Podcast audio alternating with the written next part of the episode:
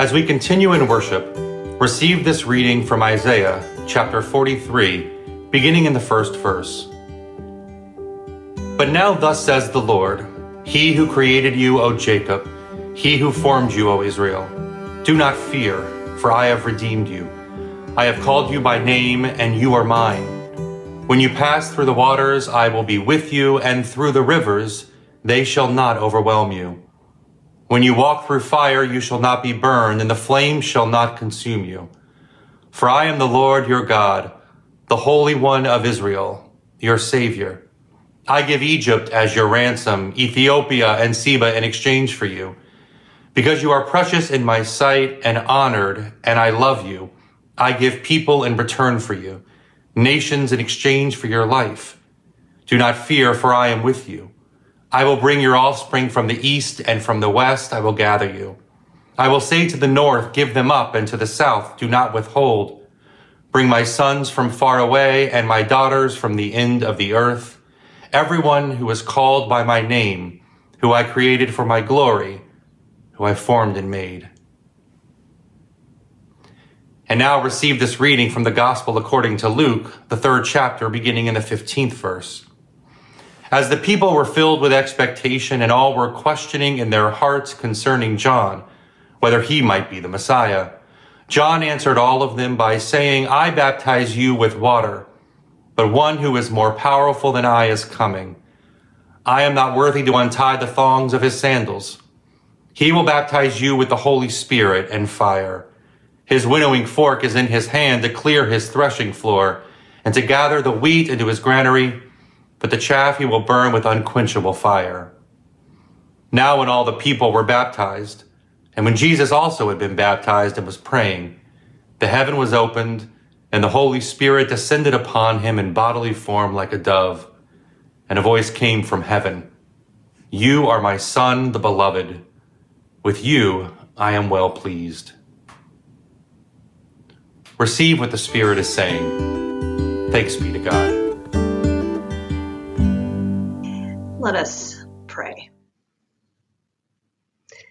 Oh God, we do look to you and we trust that you are our help, that you help us make good choices and to remember all of your grace and your mercy. May the words of my mouth, the meditation of my heart be acceptable to you, O God. For you indeed are our rock our hope, and our salvation. Amen. Some of you may be familiar with the phrase setting intention.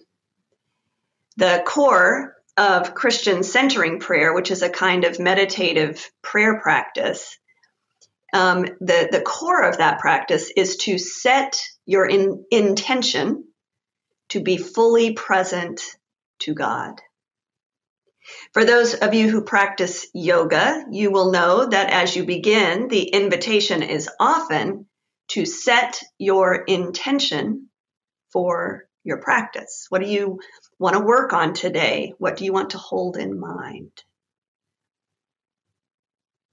For me, the language of the practice of intention has become so important in my life. I want to be intentional about my living, about my choosing, my priority setting, my loving.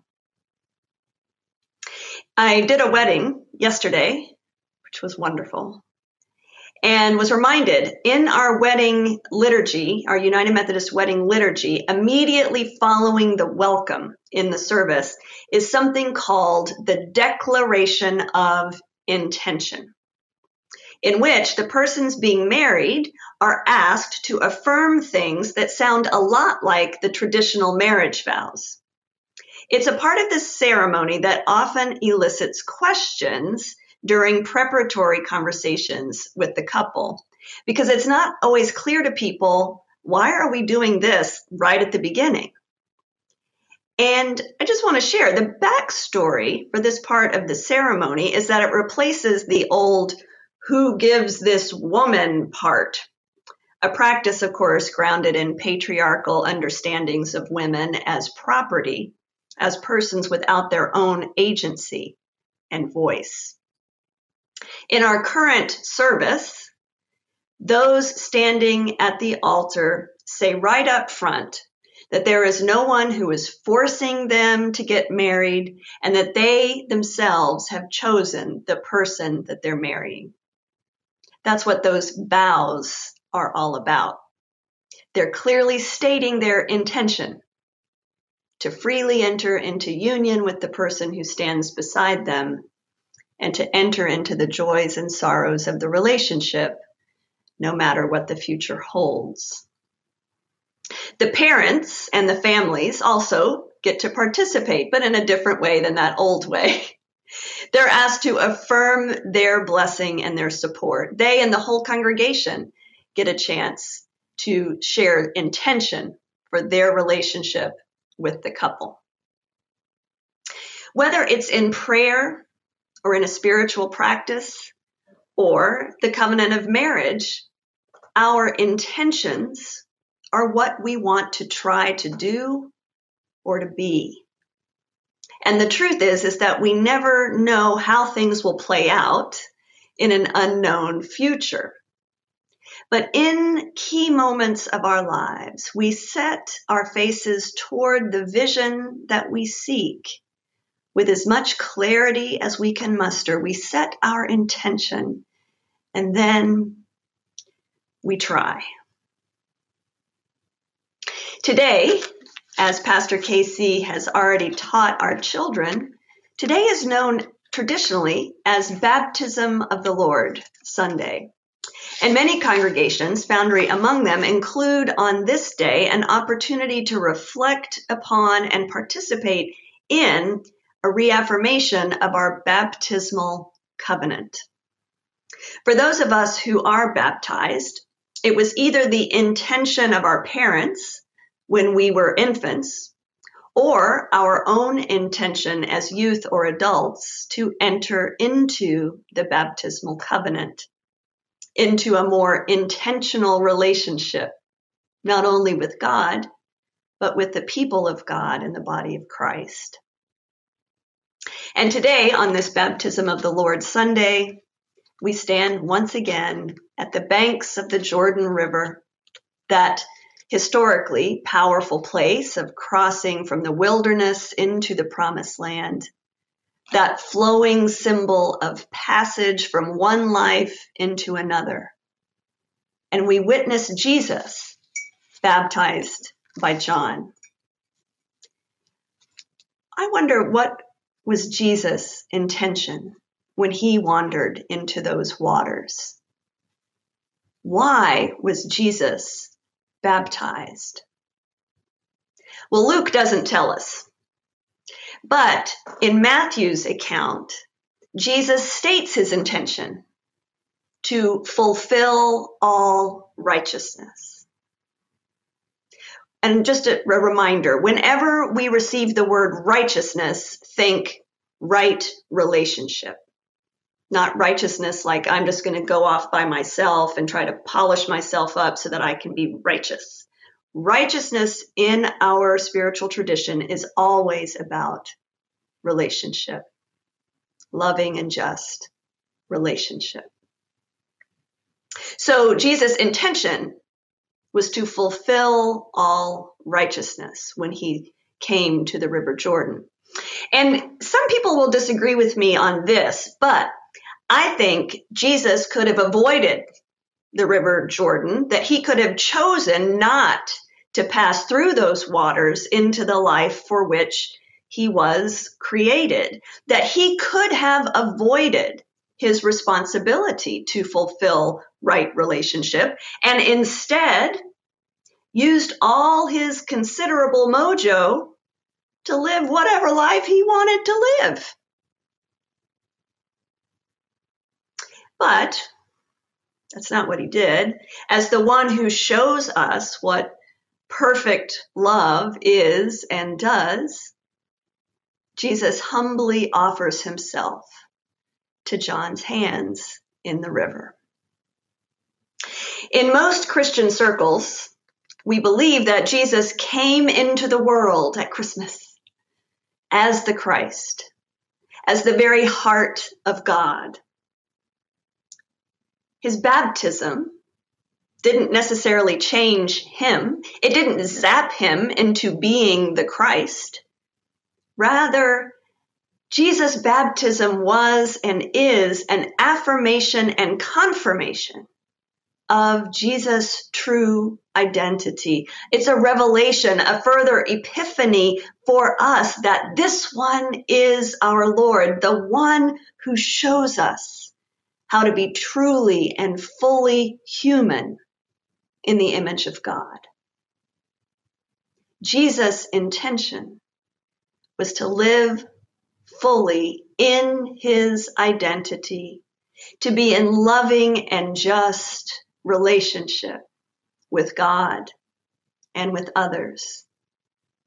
And he chose, I believe, to pass through the waters of the Jordan. And as he emerged, Spirit descended upon him and then led him into the wilderness for 40 days and nights where Jesus wrestled with the devilish voice, prayed and fasted and prepared for his new public life and ministry. I was reading from the United Methodist Book of Worship in preparation for today and was struck afresh by these words quote the baptismal covenant is God's word to us, proclaiming our adoption by grace, and our word to God, promising our response of faith and love.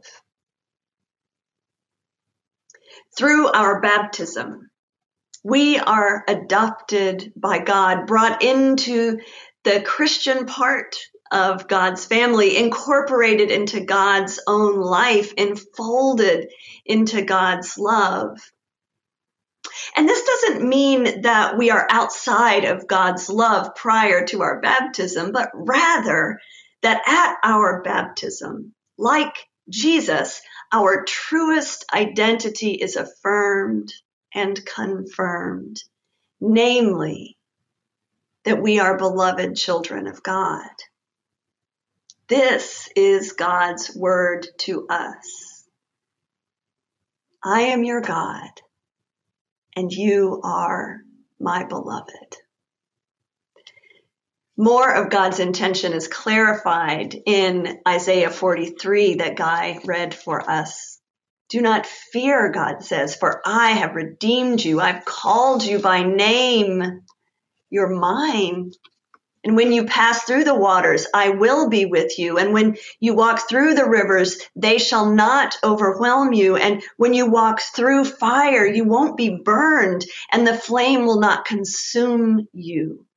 For you are precious in my sight, says God, and honored. And I love you. That is God's word to us. As you pass through the waters, as you affirm and reaffirm your covenant with God, you're invited to acknowledge and to celebrate that you are a beloved child of God. You are a sibling of Jesus. You are part of the beloved clan. This truth invites a joyful response. It invites us to make our own declaration of intention for who we will try to be and what we will try to do in relationship with God, with the whole human family, and within the Christian family. But just as in our understanding of marriage, God doesn't force you to do anything. You are not coerced to respond. You have agency and voice. If if you were baptized as an infant, you may think, well, I didn't have any choice in that. But here's the thing. If you were baptized as an infant, that was an act of affirmation of the truth of your belovedness and identity within God's family. Those who brought you for holy baptism weren't speaking for you.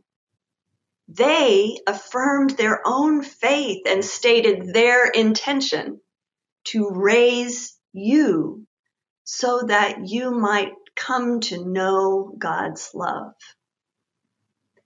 You have a choice about your response every day after your baptism, or if you're older, before it. You can use your own mojo any way you choose. You can choose what kind of relationship you will have with God and with others. You choose your response to God. You set your own intention. As we gather on this day following the one year anniversary of the insurrection at our nation's capital, I'm newly reminded how important it is for us to be clear, both about our intention and the impact of our choices. I'm newly reminded how twisted versions of Christianity are woven into the long standing, violent, white nationalist narrative and agenda in our country, whose agents are rarely, if ever, held accountable for the harm inflicted. I'm reminded of the ways that the name of Jesus is co opted for the purpose of division when in truth, Jesus' witness modeled creation of community that crossed all boundaries and tore down dividing walls between people of all ages, nations, races, orientations, gender identities. I'm reminded of the stunning perversion of Jesus' character into one who marches with gun toting bullies and supports self serving greed. Because scripture is clear that while Jesus clearly had power and charisma and wisdom, strategic vision, he chose not to throw his weight around and lord over others that would be unrighteous relationship.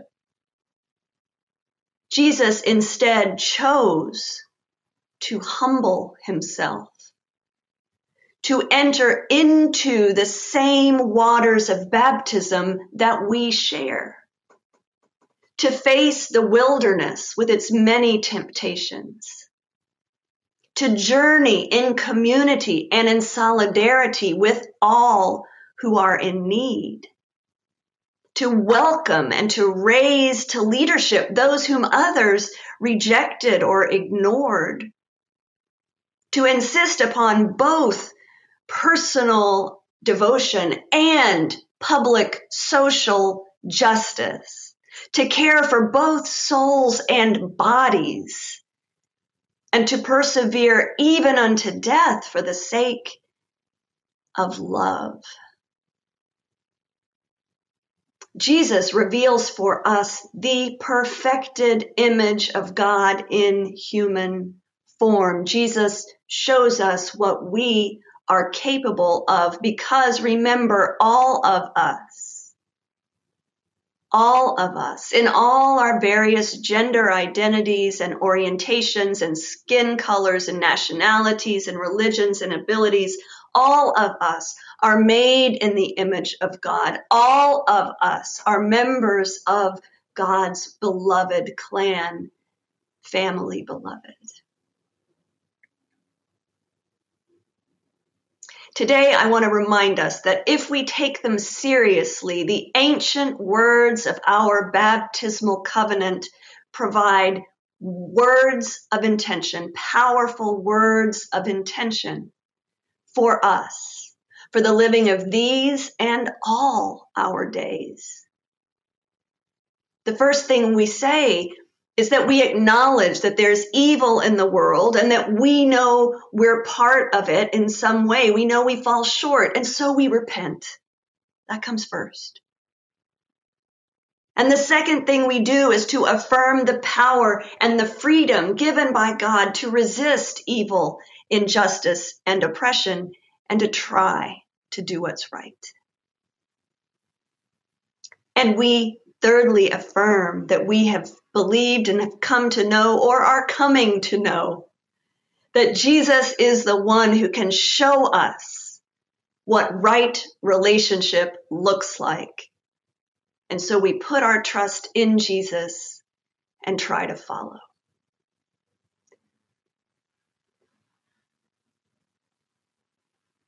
God's word to us is first and foremost love. God's word to us is forgiveness. God's word to us is power and freedom. What is your word of response to God?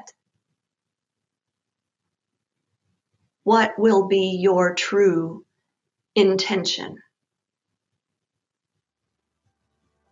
Your answer makes a difference and God's grace will be with you as you try. Thanks be to God.